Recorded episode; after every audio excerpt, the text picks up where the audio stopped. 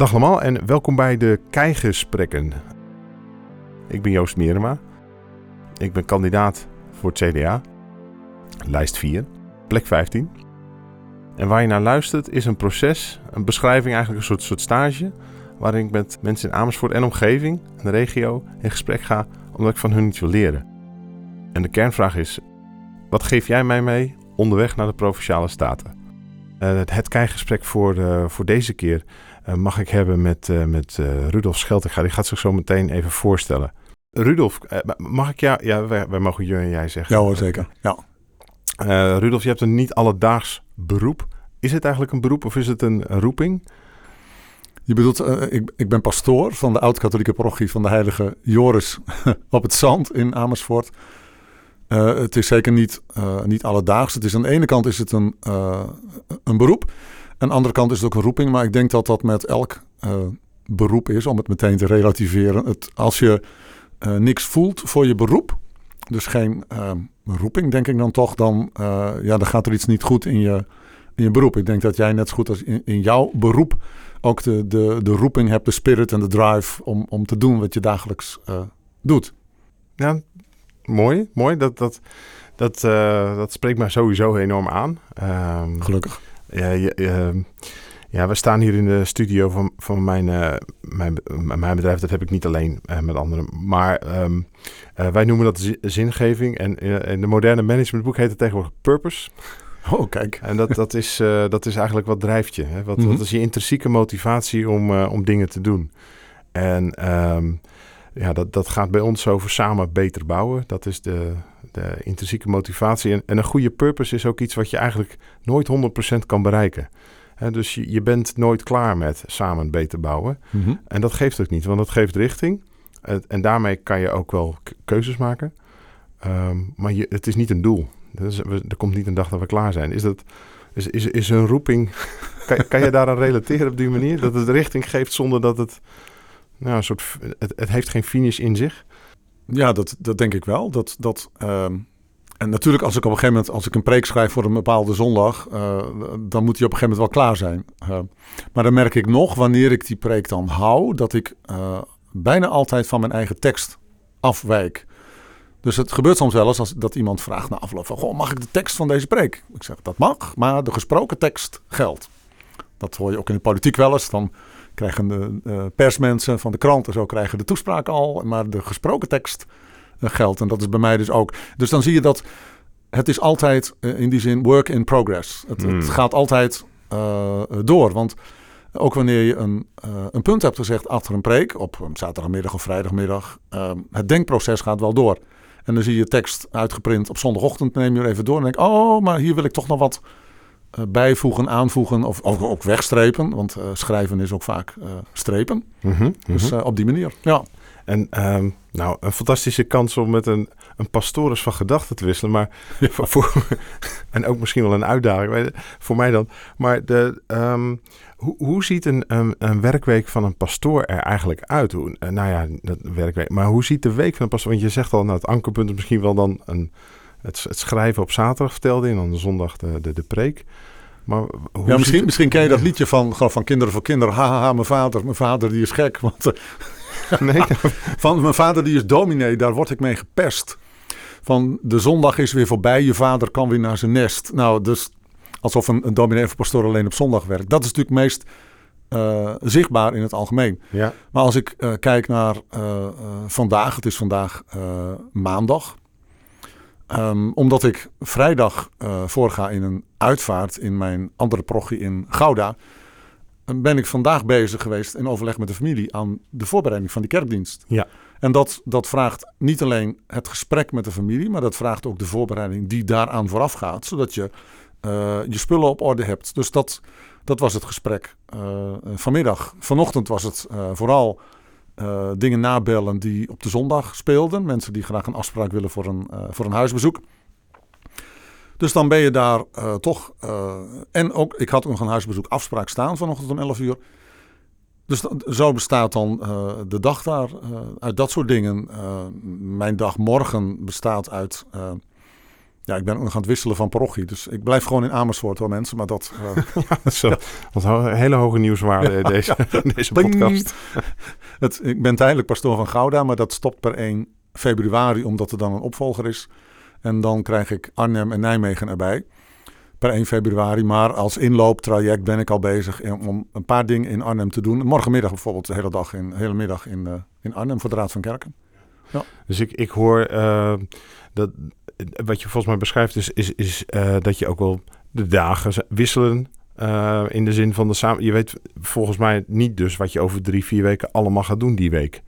Nou, een aantal dingen wel. Ja? Ik zit ook in het hoofdbestuur van onze kerk. Dus dat heet bij ons collegiaal bestuur. Samen ja. met twee bisschoppen, twee priesters en vier leken. En die vergaderingen zijn wel voor het hele jaar al vastgelegd. Ja, okay, dat, anders dan wordt het een beetje lastig om als bestuur ook nog eh, bij elkaar te kunnen komen. Dus je hebt ook, eh, zeg maar, in mijn agenda hou ik rekening mee met het onverwachte wat er kan gebeuren. Zodat dat niet betekent dat je meteen uh, je hele agenda overhoop moet halen wanneer er iemand overlijdt. Want dat betekent, ik heb geen uh, secretariële ondersteuning. Dus ik plan mijn eigen afspraken. Er is niet een, een secretaris of een secretaresse die mijn agenda beheert. En aan wie ik zou kunnen zeggen van nou, die dag uh, maak hem leeg, want ik moet andere dingen uh, ja. doen. Nee, daar hou je rekening mee met de ruimte die, die je hebt in de agenda. Ah, ja. Ja, ja, ja. Um, en, en, Rudolf, je vertelde van de oud-katholieke, oud-katholiek. Ja. Um, ik, ik, ik heb dat moeten opzoeken, moet ik je eerlijk bekennen. Heel goed. Um, en ik, ik probeerde daar een beetje doorheen te lezen. Goh, wat is nou het onderscheid tussen katholiek en oud-katholiek? En ik, ik, zag dat er in de vorm en in de historie zitten wel wat verschillen. Mm -hmm. um, wanneer wordt, is iemand of wordt iemand een oud-katholiek ten opzichte van... Want ja, de grap is natuurlijk, ik las dat eerst, denk ik, oud-katholiek. Ik denk, hè, is, is die dan geen katholiek meer? Maar dat, dat is het in ieder geval niet, hè? Nee, dat is het niet, dat klopt. Nee, nee. dus hoe zit dat? Nou, er is ooit van, hoe lang hebben we eigenlijk... Nou, dat, een stukje kerkgeschiedenis. Nee, er is ooit een, uh, een, een, zeg maar conflict ontstaan tussen uh, katholieken, je zou nu zeggen rooms-katholieken in Nederland en de leiding van de rooms-katholieke kerk in Rome. Ja. Daar kwam uit uiteindelijk dat het kapittel van Utrecht uh, koos zelf een nieuwe aartsbisschop. Dat vond Rome niet leuk, want de bisschoppen worden vanuit Rome benoemd en niet door het eigen kapittel gekozen. In, in moderne tijden, uh, destijds zijn we, wij willen bottom-up en, en vroeger ja. was het echt top-down. Top-down, ja, ja, ja, ja. Dus wat gebeurde er? Dat is trouwens interessant, want dat is namelijk dit jaar 300 jaar geleden. Op 27 april zal dat 300 jaar geleden zijn. Dan vlagt heel Nederland, maar niet vanwege de verkiezing van een nieuwe aartsbisschop, maar vanwege de verjaardag van zijn majesteit de koning. Op die dag werd een nieuwe aartsbisschop gekozen, Cornelis Steenoven. En dat is dit jaar precies 300 jaar geleden. Dus daar besteden we ook een klein beetje aandacht aan. En vanaf die dag had je eigenlijk twee naast elkaar functionerende katholieke kerken in Nederland. Dus één die zich lieerde aan Rome ja. en een ander die zich lieerde aan de nieuw gekozen uh, aartsbisschop. Maar het aantal oud-katholieken in Nederland is altijd heel klein gebleven. Nu zijn we met zo'n 5000 uh, verdeeld over 30 parochies. Dus uh, het is in feite een, een, een peanut, een maar wel een die er mag zijn als brugfunctie tussen met name protestantisme en rooms-katholicisme. Oké. Oké. dus dat, uh, het, het, het, wat ik herken van, uh, ik weet het, ik, volgens mij staat nu niet meer samen op weg, uh, dat soort gedachten, dat, daar, ja. daar vervullen jullie een rol in. Nou, samen op weg is natuurlijk in, in 2004 als, als kerken, de, de gereformeerde kerk in Nederland en de Nederlandse Vormde Kerk en de Evangelisch-Lutherse kerk in het Koninkrijk der Nederlanden zijn samen één kerk gaan vormen. Mm -hmm. Overigens werd dat hele samen op weg proces vanuit de protestantse kerken behoorlijk aangestuurd door de uh, Barend Wallet. Uh, dat is namelijk de vader van onze huidige aartsbisschop Bernd Wallet. Kijk aan. Die dus van protestant oud-katholiek geworden is. Zoals ja. ik vanuit rooms-katholiek oud-katholiek geworden ben. En nou, en dat brengt me misschien gelijk op een hele andere soortige vraag hoor. Dus uh, dat hoort ik bij zo'n gesprek. We schieten een beetje heen en weer. Maar um, ja, ik ben opgevoed in een wereld waar het heel gezond is dat je de, de, de kerk en de staat toch wel van elkaar scheidt. Hè? Dat zijn twee verschillende dingen. Uh, maar tegelijkertijd hoor ik wel parallellen. Ik hoor over verkiezingen. ik hoor ehm, draagvlak. ik hoor misschien ook wel een proces waarin je, nou ja het lijkt mij een politiek-achtig proces om verschillende kerken bij elkaar te brengen, laat ik het dan zo maar Is zeggen. Het ook? Ja, ja. Um, en de gemeenschappelijke factor, dat, dat lijkt mij uh, de mens. Hè? Uh, als mensen in de groep bij elkaar gaan zitten, dan ja. heb je dat ook nodig. in die groepsdynamiek. Mhm. Ehm, hoe, hoe kijk jij naar kerk en staat en nou ja, hoe, hoe vervlochten is dat of, of kun je dat wel goed uit elkaar halen? Ja, een beetje een grote vraag wellicht. Ja, maar je hebt natuurlijk, de, als je kijkt naar de, de formele scheiding van kerk en staat, is natuurlijk dat de, de kerk zich niet inlaat met de formele regelingen, regels en besturen van de burgerlijke overheid. En andersom, dat de burgerlijke overheid zich niet bemoeit met het, het inhoudelijk besturen van elk kerkgenootschap. Mhm. En voor de rest vind ik dat kerk en staat op allerlei manieren met elkaar vervlochten en verbonden eh, moeten zijn. Hm. Want een kerk staat niet los van de samenleving. Als een kerk los zou staan van de samenleving, denk ik dat, dat ze niet volledig kerk is. Mhm. En net zo goed als een burgerlijke overheid geen banden heeft met welke religieuze instelling dan ook. Dus dan zeg ik het ook heel breed. Ook alles wat gaat om, om de moslimgemeenschap, om de Joodse gemeenschap, om het Humanistische Bond. En alle andere stromingen die je kunt bedenken op religieus levensbeschouwelijk gebied. Dan, dan ontbreekt er iets in de, de, eh, zeg maar de blikrichting die de burgerlijke overheid heeft. Mhm, mhm, mhm. En, en is er dan eh, iets typisch, een, een, een oud-katholiek perspectief, eh, wat je daarin ziet? Of is dat in. ja, ik, ik probeer daar een beetje beeld bij te krijgen, natuurlijk. Hè, van, hoe, nou ja, laat ik het maar zo zeggen. Hoe kijkt een oud-katholiek naar, de, nou ja, naar Nederland? Wat ziet hij op dit moment? En, en, en misschien moet ik het niet zo groot maken. Hoe kijk jij? Hoe- niet, niet dat jij dat verwoordt, maar ik, ik ben daar toch wel heel nieuwsgierig aan. Omdat het zo'n eigen... Het heeft iets eigens als je dat zegt, hè, met 5000, een gemeenschap van 5000 Ja, gelovigen. ja, ja, dus, dat, dus vandaar dat ik een beetje hierop kom. Van dat, dat, vanuit dat eigene wat het, wat het heeft, wat, wat die groep heeft. Hoe, hoe kijk je vanuit zo'n groep naar wat er in Nederland speelt? Wat valt je dan op? Nou, je ziet natuurlijk wel dat eh, eh, heel veel kerken staan in de overlevingsstand. dus kerken kijken ook vooral in, eh, naar zichzelf.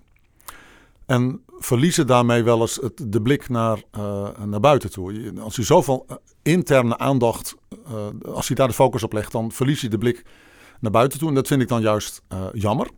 Ik vind het namelijk van, ik vind het zelf van belang, ook als in dit geval pastoor van Amersfoort, om ook de, de samenleving binnen de kerk te houden.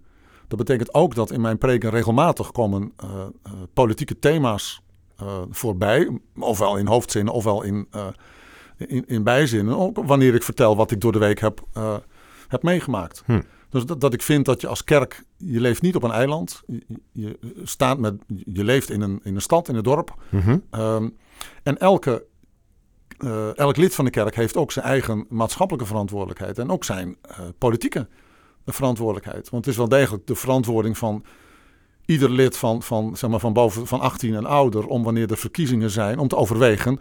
eh, minstens de afweging te maken van eh, ga ik wel of niet eh, stemmen. En dan zeg ik daar niet bij op welke partij. Ik zeg ook nooit op welke partij ik zelf stem. Dus luisteraars die menen uit deze uitzending te kunnen opmaken. nou, dat, dat is dan wat ieder daarvan zelf mag eh, Ja. denken. Ja. dat is trouwens wel goed dat je het zegt hoor. Want dat is nog een soort disclaimer die ik misschien in het begin had kunnen maken. Maar dit is een serie gesprekken die, die in ieder geval mij velden verder helpt. En waarvan ik, nou waarvan we dachten, dat is misschien wel aardig om dat, dat open te stellen. Maar het is niet een, eh, het is geen CDA-feestje dit. Hè? Dus dat is misschien ook wel goed om te benoemen. En Ja. Een, een andere disclaimer, even dit. Maar dat hadden mensen vast wel begrepen. Ik ben geen oud-katholiek. Oh nee. Nou ja, dat, eh, Ja. dat is. Nee, maar dat. eh, Ja. Niet dat ik daar wat van vind, maar dat, dat, is, dat is even hoe, hoe Ja. het zit. Dus dat, dat, Nee, maar bijvoorbeeld de, relatie kerk, kerk-samenleving. Bedoel, de, de, de, we hebben als oud-katholieken de, de kerk openstaan op zaterdagmiddag. Ja, Maar dan is niet bij de deur eh, een bordje van... toont u even uw QR-code dat u oud-katholiek bent. Nee. uw, uw OK-code. Nee, dat, nee. Eh, we zijn er voor, eh, voor iedereen. En dat geldt voor meerdere kerken in eh, Amersfoort. ja, mooi. En ehm, ja, Amersfoort. Dat, eh, jij hebt heel veel jaren in, ben je werkzaam geweest in, in Egmond. En daarvoor ook in Amersfoort. Ben, Ja. ben je hier ook geboren en getogen? Nee, ik ben niet geboren en getogen, dus ik ben geen keitrekker. Ja. Eh, nee, ik ben... Wil je het weten waar ik geboren ben? waar- waar kom je? Ik ben...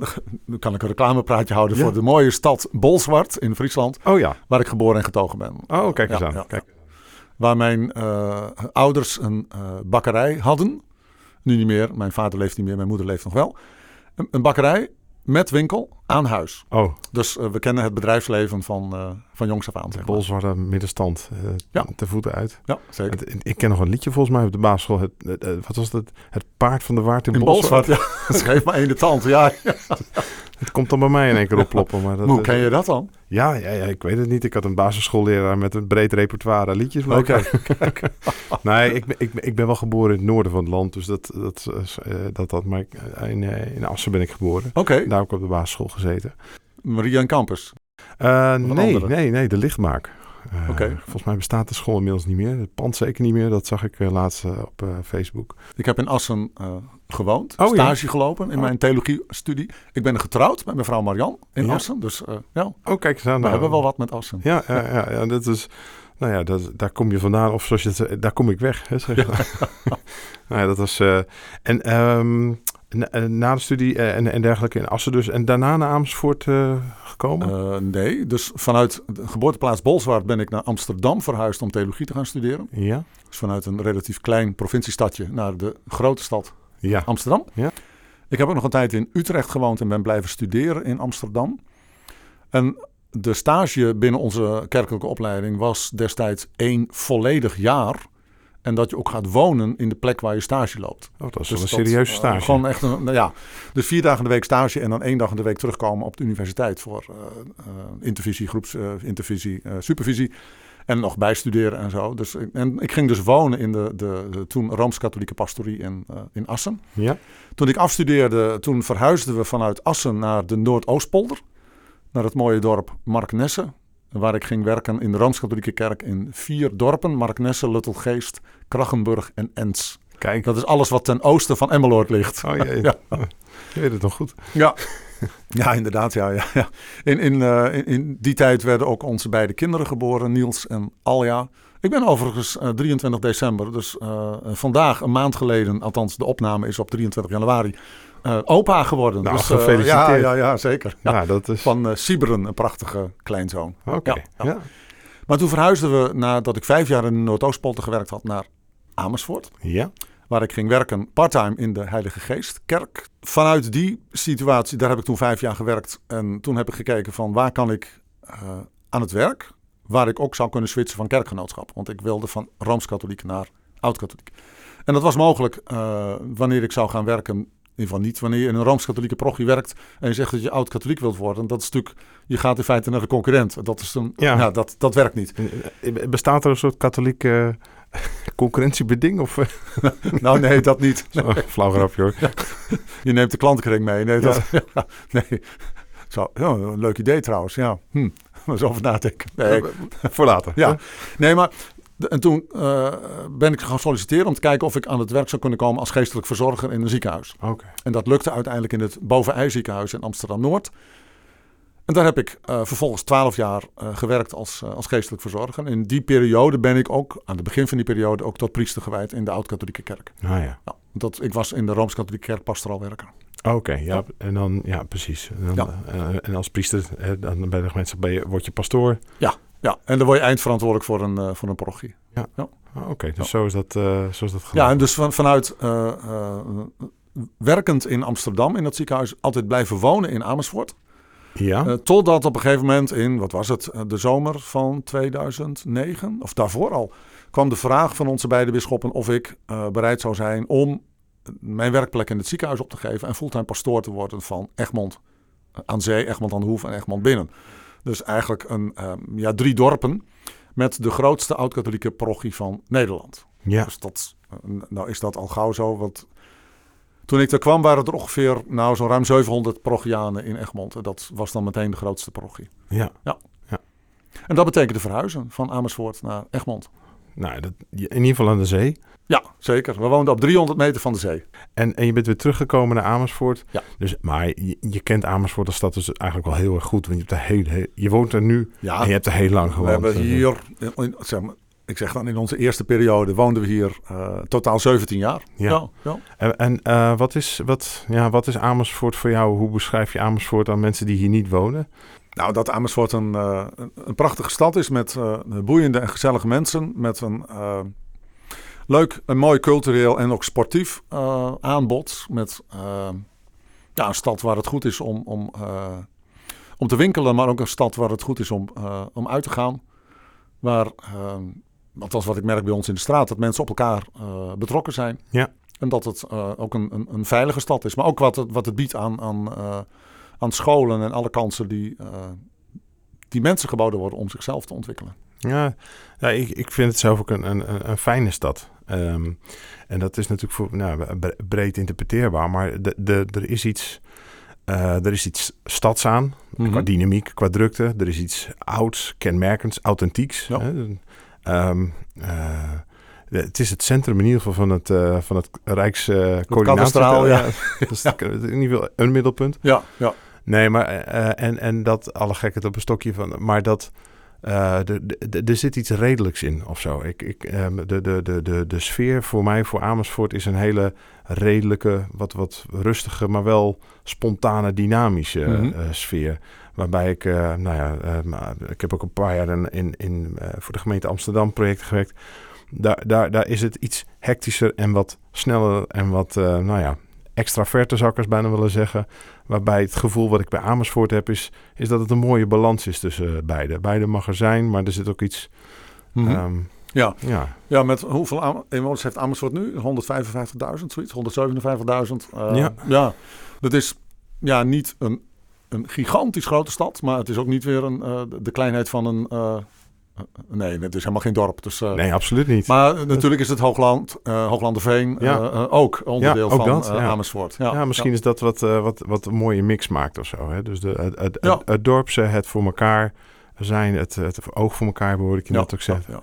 Overigens kwam, kwam mijn, mijn, mijn schoonmoeder komt uit, uit Achterveld en mijn schoonvader komt uit Hoogland. Oh. Dus dat, ja, nou, Kijk dan. Hè? Over wortels gesproken. Ja, leuk die route. Leuk die route. Hm.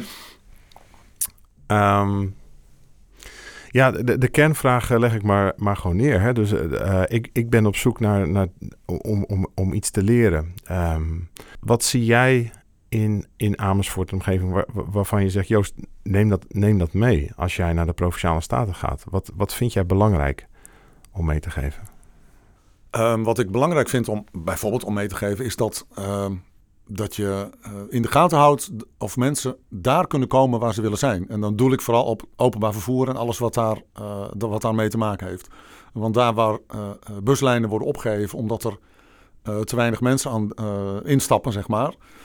Um, ja, om dan toch de mogelijkheden te blijven onderzoeken dat, dat elk dorp, elke kern, um, ook in de buitengebieden, bereikbaar blijft. Ook voor hen die afhankelijk zijn van het, van het OV.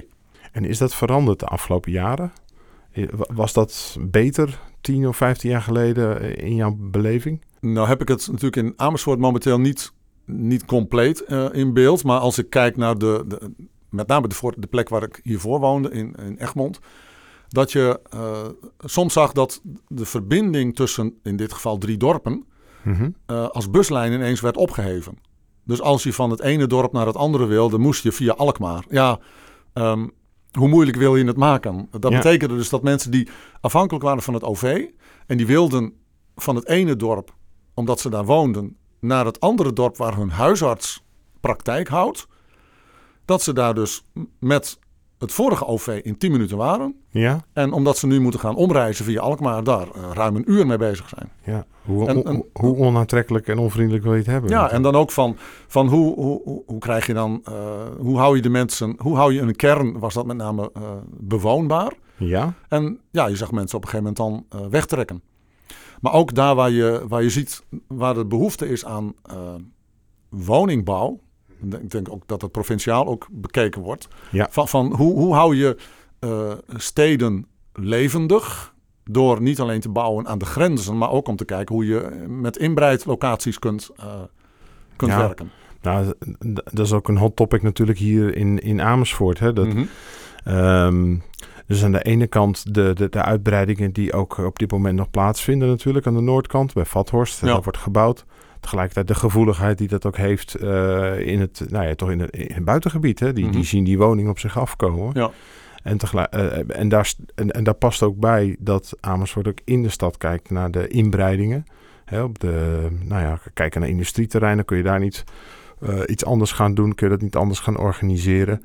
En um, Zoals ook het gebied rondom de Prodent-fabriek en, en, ja, en, waar het schuin tegenover naar het nieuwe stadhuis. Uh, en, en, ik weet, en ik weet dat er ook goed gekeken wordt naar hoe, hoe dicht en compact kun je een stad maken in de stad. Hè? Dus dat, dat, nou ja, moet ook niet te veel hutje met je worden. Maar hm. het is ook heel uh, slim om in de stad uh, een hogere dichtheid te krijgen. Hè? Um, zowel vanuit duurzaamheid en, en, energietransitie is het gewoon praktischer en handiger dat mensen wat dichter op hun werk zitten, wat dichter bij elkaar wonen, dichter bij de voorzieningen zitten. Mm Aan de andere kant, uh, ja, dat verhoudt zich natuurlijk ook, mensen willen ook een beetje ruimte. Um, en dat zou je dus juist moeten vinden door buiten de stad of in de stad goede recreatiemogelijkheden te, te bieden. Het is een, eh, best wel een delicate balans om dat, dat goed te doen. Zeker, ja. En, en zowel in de stad als tussen stad en platteland. Um, dat, dat, dat, het, het, ik, zou, ik, ik, zou zeggen, de, de, de, de stad is van het platteland en de platteland is van de stad. Nou, dat, dat is zo, misschien zo'n tegeltje. maar die, die wisselwerking die heb je best wel nodig uh, op het moment dat je nou, best wel een opgave hebt met uh, aan de ene kant de groei in de bevolking en, en veel woningen. Hm. Aan de andere kant hoor ik je heel duidelijk zeggen, ja, eh, let wel op die voorzieningen in dat proces er naartoe, zeker het OV. Ja, zeker. Nee, maar ook wanneer je kijkt naar, naar de, de hoeveelheid woningen bedoel, minister De Jonge roept natuurlijk dat er meer woningen moeten komen en ook gebouwd gaan uh, worden. Maar als je per saldo uh, uitrekent, daar kwam ik ook een bericht over tegen, hoeveel mensen er wonen per woning, dan, dan is het soms, leek mij, bijna schrikbarend hoe weinig mensen er ja. in één woning wonen. Natuurlijk woont er altijd één, maar uh, het, het aantal mensen wat alleen woont, wordt alleen nog maar groter. En als iedereen ook gaat wonen op nog meer vierkante meters. Dus grotere woningen nodig heeft, dan uh, wordt woningen bijbouwen is dan wel aan de ene kant een oplossing. Maar je zou ook kunnen kijken hoe je um, met name de grotere woningen beter kunt uh, inrichten of um, ombouwen tot uh, meerpersoons huishoudens die daarin zouden kunnen. Ja, en um, de, ik denk dat dat zeker onderzocht uh, moet gaan worden. Klink, klinkt ook logisch. Mm -hmm. En um, ik heb zelf ook al gezien, en ik, ik weet niet of er onderzoek naar is gedaan, althans ik weet niet van het bestaan.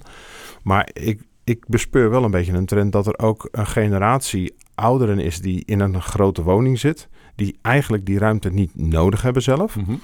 uh, maar die vaak ook zeggen, ja, weet je, ik, ik, ik kan hier wel uit, maar waar moet ik dan naartoe?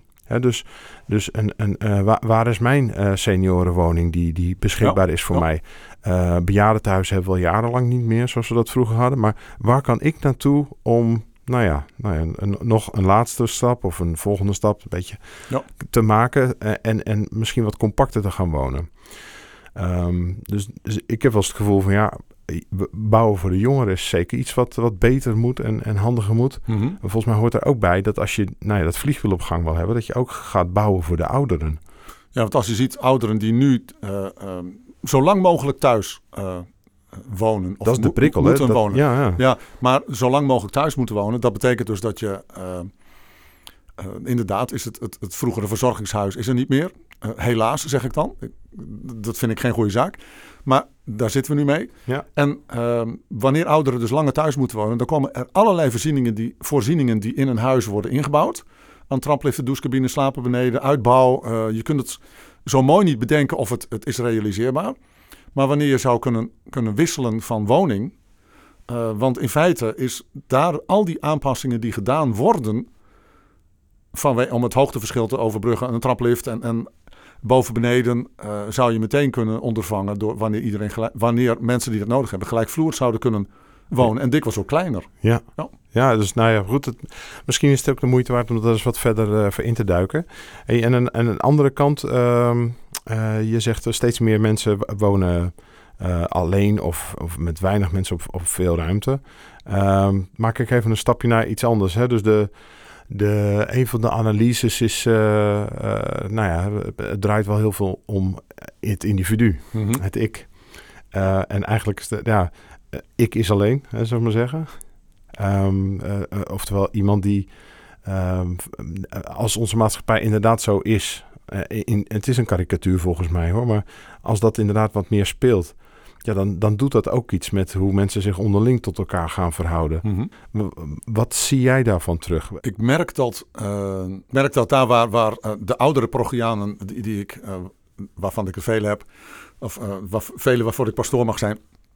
Een aantal daarvan wonen in woongroepen. Of, mm -hmm. In Amersfoort zie je dat ook, dat, dat mensen op elkaar betrokken zijn, um, steun ervaren bij elkaar, ook aan elkaar, um, waardoor men um, dat stukje zelfstandigheid kan behouden, wat men niet zou hebben wanneer men in een uh, compleet in een alleenstaande, in een vrijstaande woning zou, uh, zou wonen. Maar ik zie het andersom ook gebeuren, dat ook uh, jongelui die ergens gaan wonen, willen graag contact met de buren om hen heen. Het natuurlijke contact ontstaat bijna daar waar ouders met hun, hun kinderen naar school brengen dat er een, een, een hangplek voor, zeg maar, voor vaders en moeders ontstaat waar nagepraat wordt. De kinderen zitten lang op school, de deur is dicht, de bel is gegaan, ja. maar er wordt nog nagekletst. Er wordt ja. uh, afspraken gemaakt om dingen samen te gaan doen of, of minstens om, om uit te wisselen hoe, je, hoe ga je om met de opvoeding van een, uh, van een kind. Of, of uh, kan mijn zoon zaterdag meerijden naar de training van de sport. dat soort dingen. Maar ik zie ook gebeuren dat dat er soms ook mensen zijn die zeggen: ja, maar wij gaan samen een project starten uh, om, om gezamenlijk een aantal woningen te bouwen, zodat we met, met een groep daar kunnen, uh, kunnen wonen. Iedereen zijn eigen uh, privéafdeling heeft, maar waar ook gezamenlijke ruimtes zijn, die, die ook gezamenlijk gebruikt worden. Dus de, um, ik hoor eigenlijk ook wel dat je beschrijft: het, zit, het, het, het is ook allemaal zo dramatisch niet. Uh, je, volgens mij zie je veel dan om je heen ja. dat, dat goed gaat. Nou, voordat, voordat mijn vrouw en ik verhuisden van Egmond aan Zee naar uh, Amersfoort, konden we nog niet onmiddellijk in de pastorie, want er moest er eerst wat aan gebeuren. De ene pastoor gaat eruit en de andere komt erin. Dan wordt er meestal even geschilderd. Ja. dus, maar dan hebben we dus zelf eerst een, een appartement kunnen huren aan de Utrechtse weg in Parkfletten Lichtenberg. Daar konden we onmiddellijk in. Daar was gewoon geen wachtlijst. Ja. Dat bestaat uit twee woontorens met in elke toren zo'n 35 appartementen. Vroeger was dat een aanleunwoning bij het verpleeghuis. Dat is verzelfstandigd, verkocht en, en wordt particulier verhuurd. Maar daar zie je dus dat, dat daar gezamenlijke activiteiten worden opgezet. Die in ieder geval waarvoor de bewoners die er zijn worden, uh, worden uitgenodigd. Nou was het aantal bewoners, het grootste aantal van de bewoners is wel op leeftijd. Dus dat zijn vooral ouderen, zeg maar 80 plus. Ja. En wij kwamen daar binnen als twee 55ers, dus dan ben je gewoon uh, jong. Jullie juniors. De gemiddelde leeftijd gaat naar beneden. Maar ja, willen we contacten met, met onze buren of met de anderen die in dit complex wonen, dan gaan ook wij dus naar die gezamenlijke koffieochtend uh, uh, toe. Want dan leer je elkaar ook kennen. En als er dan een keer nood is midden in de nacht, want er wordt iemand onwel, ja, dan, dan weten ze je in ieder geval te vinden. Ja, ja. nou mooi. Nou, dat, dat, dat, dat um, het geeft wel uiting aan. Uh, ik, ik neem dan mee, zeg maar, van. Nou, laat ik het dan zeggen. De karikatuur van. het draait alleen maar om het ik in de samenleving. En dat is het individualisme is doorgeschoten en dat soort zaken. Um, ik, als ik, dat hoor ik, dat lees ik, dat zie ik in de krant of op tv. En mm -hmm. daar hebben mensen het over. En dat, dat lijkt ook wel een beetje een soort uh, alarmerend, uh, een beetje paniek, paniekerig gevoel op te roepen. Maar het is, het is natuurlijk wel zo, van, ja? van, van, van wanneer je zelf op de wachtlijst staat voor een huurwoning. Ja. En je, je ziet op welk nummer je staat, dan weet je dat uh, alle anderen die boven jou staan, zijn in feite jouw uh, concurrenten.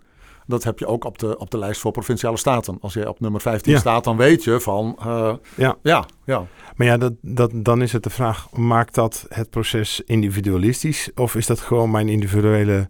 Nou ja, is dat mijn ikje in het geheel? Ja, ja. Ik ervaar het in ieder geval als een ikje in mijn geheel. En. Mm -hmm. um, ja, uh, ook als het dan, uh, als het hem niet wordt, net als bij de huurwoning, wat vervelender natuurlijk.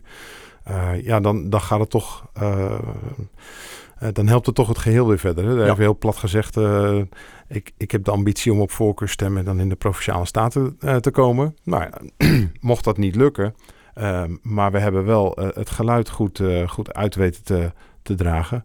Ja, dat is mooi. Dat is wel goed. Dus ja. ze, maar dat is iets anders dan met een, een huurwoning. Hè? Dat, laat het even zijn. Ja, ja, maar, maar je, je zet je in feite natuurlijk in voor de, voor de gemeenschap als geheel. Ja, en ja. dat doe je als, als persoon, maar dat doe je nooit los van verbinding met, uh, met anderen. Nee, en, en daar wilde ik ook wel nou, even een soort, soort, soort punt zetten van... Um, het, het glas is misschien half vol of half leeg. Hè? Maar eh, ik zie eigenlijk om me heen ook wel heel veel mensen die wel voor elkaar klaarstaan. Die elkaar wel helpen. Die, die, die wel over de generaties heen. Hè? De jongere generatie die de ouderen verzorgt. De oudere generatie die de jongeren uit de brand helpt op het moment dat het eens een keer moet met oppassen. Ja. Ehm, ik zie veel mensen hier, in ieder geval in Amersfoort, die voor elkaar klaarstaan. Mhm. Eh, met, met compassie leven. Eh, en dat spreekt me heel erg aan. En dat relativeert ook wel af en toe die, nou ja, een beetje dat, dat, dat drukkende gevoel. Wat soms wel mensen, ja, is, het gaat alleen maar met ik. En dan denk ik, nou, Ja, ja. dat, ja, oké, het is goed om de aandacht voor te vragen.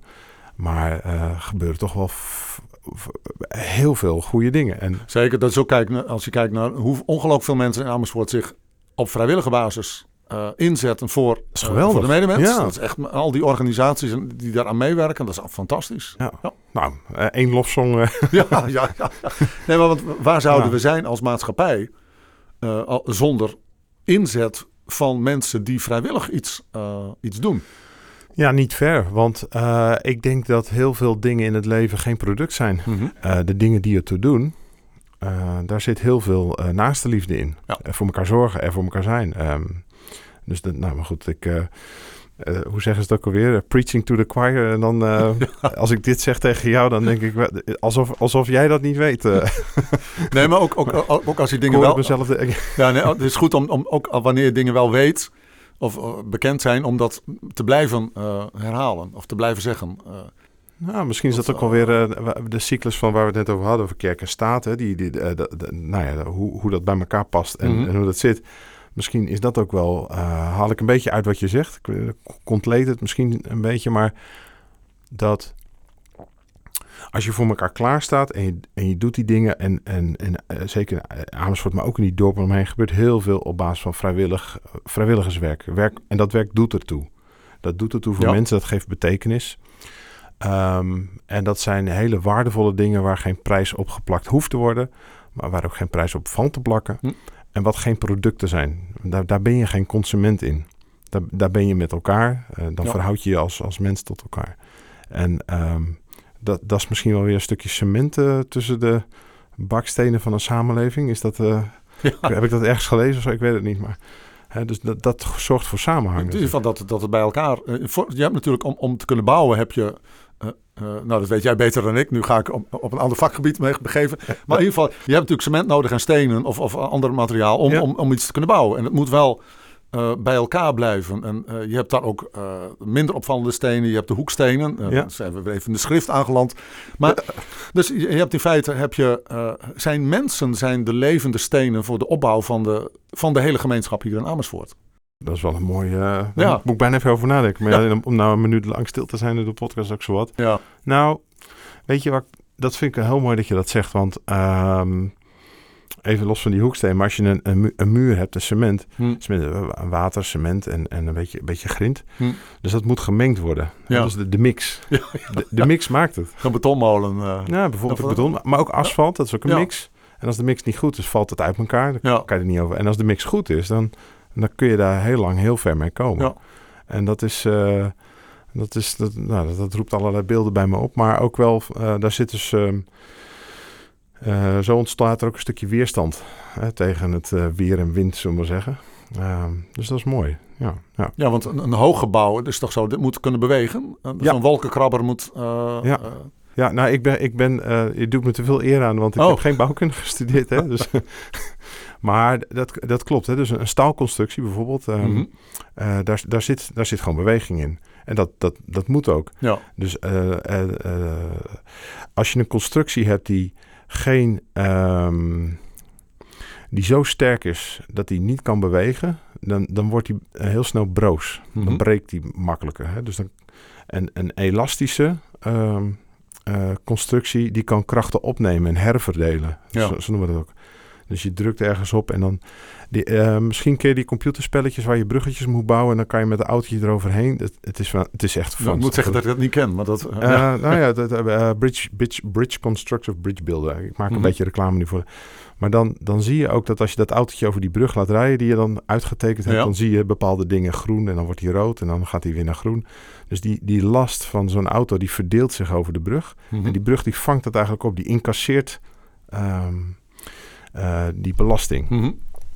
En um, nou maak ik hem misschien heel wel groot. Nou, maar ik, dat zag komt ook, omdat hij een beetje kan bewegen. Ja, maar ik zag het ook in, in, in uh, vorige plek waar ik woonde, Egmond aan Zee. De kerk staat 300 meter van het strand. En als het dan stormt, dan bewegen in de kerk de vier kroonluchters. Oké. Okay. Echt gewoon, die hebben een uitslag van een centimeter of tien naar links en tien naar rechts. Oh ja, ja. Als het dus flink stormt, ja, dus dat betekent dat het hele dak en alles, dat, dat beweegt mee met, Ja. uh, uh, met de wind. En zou het dat dus niet doen, dan zou het betekenen dat er waarschijnlijk iets kapot gaat. Uh, Ja, nou, nou, ik ben niet van de oude kerk in de wind. Echt, daar ga ik niet aan wagen. Maar het klopt wel, ja. Dus in, in wezen is het zo dat als je een beetje kan bewegen, dan kan het zich zetten. ja, Dan, dan kan het krachten herverdelen. En ehm, maar dat heb je ook wanneer je zelf tegen de harde wind inloopt. Ja. Dan loop je anders dan wanneer je met de wind mee Ja. uh, gaat. nou ja, dat, dat eh, klopt. Als je, als je jezelf zo stijf als een plank houdt, dan ben je makkelijker van je plek op te tillen. Ja, Dan als je heel ontspannen, een beetje als een eh, soort... soort Ja, soort- dat, doet- dat doet mij denken aan wat mijn vader ooit vertelde. Die reed op een brommer. En die had zijn oudste zus achterop. Ja? En wanneer mijn vader met de brommer door de bocht stuurde, wilde mijn oudste zus altijd rechtdoor. Oh. Dus dat meebewegen. Ja, Ja, ja, nou, ja, ja. Nou, we, we worden er bijna filosofisch van, eh, van deze beschouwing van, eh, van, van hoeksteen van de samenleving, Ja. van cement naar de kerk, naar de brommen. ja. Ehm, ja, Rudolf, ik, eh, ik, ik neem in ieder geval ehm, sowieso mee jouw punt wat je expliciet maakte van, van het OV, de bereikbaarheid, de onlogica voor mensen. Ehm, en dat dat iets doet met ook wel een stukje, nou ja, volgens mij ook verbinding tussen, tussen dorpskernen, kernen, dat voorbeeld wat je noemde. Ik neem ook mee ehm, dat, eh, dat je om je heen veel ziet van, nou ja, dat, dat er in de samenleving heel veel, act, eh, nou, heel veel wij kunnen heel veel incasseren, maar dat doe je met elkaar. Nou, dat, dat spreekt mij Ja. erg aan. Is er, is er nog iets belangrijks eh, wat je nog niet gezegd hebt? Nou ja, de, de, de- over dat incasseren gesproken. Je hebt natuurlijk ook de, de, de kloof, of de, de, de kloof, het verschil tussen, eh, tussen arm en rijk. Eh, zij die leven van, eh, van een uitkering, of zij die eh, niet hoeven te zien, die altijd aan het eind van de maand een flink stuk geld overhouden. Of, Ja. En alles wat, daar, wat er tussenin zit, om daar als, als maar dan is het natuurlijk specifiek ook lokale politiek, dat daar oog voor is voor degene die, die het minder hebben ge- getroffen of die het voor kortere tijd minder treffen, omdat hun baan wordt, wordt opgeheven eh, of omdat het tijdelijk minder, eh, minder werk is of die, die eh, een switch maken naar een andere eh, beroepsgroep. Dat daarin ook de ontplooiing blijft voor, voor ieder mens die dat, die dat wil. En ook daar waar mensen aanlopen tegen de grenzen, ook wat hun eigen mobiliteit betreft, maar ook wanneer mensen die afhankelijk zijn van specifiek vervoer. Ja. Mensen met een, met een handicap, dat die ook volwaardig en volledig kunnen meedraaien in de, in de samenleving. Eigenlijk dat lokaal, maar ook provinciaal en ook nationaal. Ja, helder. Ja, Ja, het, het, het- ik, ja, dank je wel. graag gedaan. Ik, eh, is er nog iets waar je op terug wil komen wat je gezegd hebt? Nee hoor, nee. Ja, ik, ik vraag dat altijd. Ja, Ja, Rudolf, dank je wel voor, voor, voor het, ja, om, om, eh, eh, dat ik even ja, met je kon praten hierover. graag gedaan. Eh, dank voor wat je me meegeeft. Het, eh, het geeft richting. Eh, Mooi zo. En eh, het geeft ook energie. Nou, en wat, wat ik dat Ja? natuurlijk eh, oproep om iedereen om te gaan stemmen op 15 eh, maart. Ja. En, en wie weet, ik heb me opgegeven als vrijwilliger ook bij een van de stembureaus. Om, dat heb ik ook bij de Tweede Kamerverkiezingen gedaan, de laatste Tweede Kamerverkiezingen. Om als voorzitter van het stembureau Oh, wat mee goed. te draaien. Oh, wat Ja, fijn dat ja, je dat doet. ja. Ja, Ja. ja. dat, dat is... ja, je moet mensen hebben die zich verkiesbaar stellen, maar het, het apparaat moet draaien. Dus Ja. wat, wat fijn dat je daar ook... eh, en eh, eh, is, daar goede, is, de, is de bemensing daar inmiddels op orde? Of zoek jij nog... Nou, ik heb, ik heb niet op, de website gekeken van hoe de bemensing van de, van de stembureaus momenteel is. Maar dat, dat is ongetwijfeld te vinden ook via de gemeente Amersfoort. om daarachter te komen als mensen willen meedoen natuurlijk. ja, ja, mooi. Ik, eh, Rudolf, dankjewel. Ehm daarmee eh, is dit keigesprek eh, ten einde. Ehm, en ik ben erg benieuwd wat, wat de luisteraars hiervan vinden. Dus laat het mij weten. Ehm, en ja, wil je meer weten over Rudolf, dan kun je hem natuurlijk altijd even contact opnemen. En, en wil je op de hoogte blijven van wanneer de volgende keigesprek eh, gepubliceerd wordt... ja, zorg dan even dat je op het eh, plusje klikt, zoals dat dan, eh, dan heet. Zodat je je abonneert op de keigesprekken, want er komen er nog meer. Eh, en dat alles in aanloop naar de Provinciale Statenverkiezingen. En ik heb, ik heb inmiddels geleerd, je moet dat kort houden. Dus lijst 4, plek 15. Dat is, uh, dat is waar ik uh, voor ga. Uh, maar in ieder geval bedankt voor het luisteren. En Rudolf, nogmaals, dank voor het gesprek. Graag gedaan. De keigesprekken. Ik ben Joost Mierema. Ik ben kandidaat voor het CDA. Plek 15, lijst 4. En waar je naar luistert is een proces, een beschrijving, eigenlijk een soort, soort stage. Waarin ik met mensen in Amersfoort en omgeving in gesprek ga, omdat ik van hun iets wil leren. En de kernvraag is: wat geef jij mij mee onderweg naar de provinciale staten?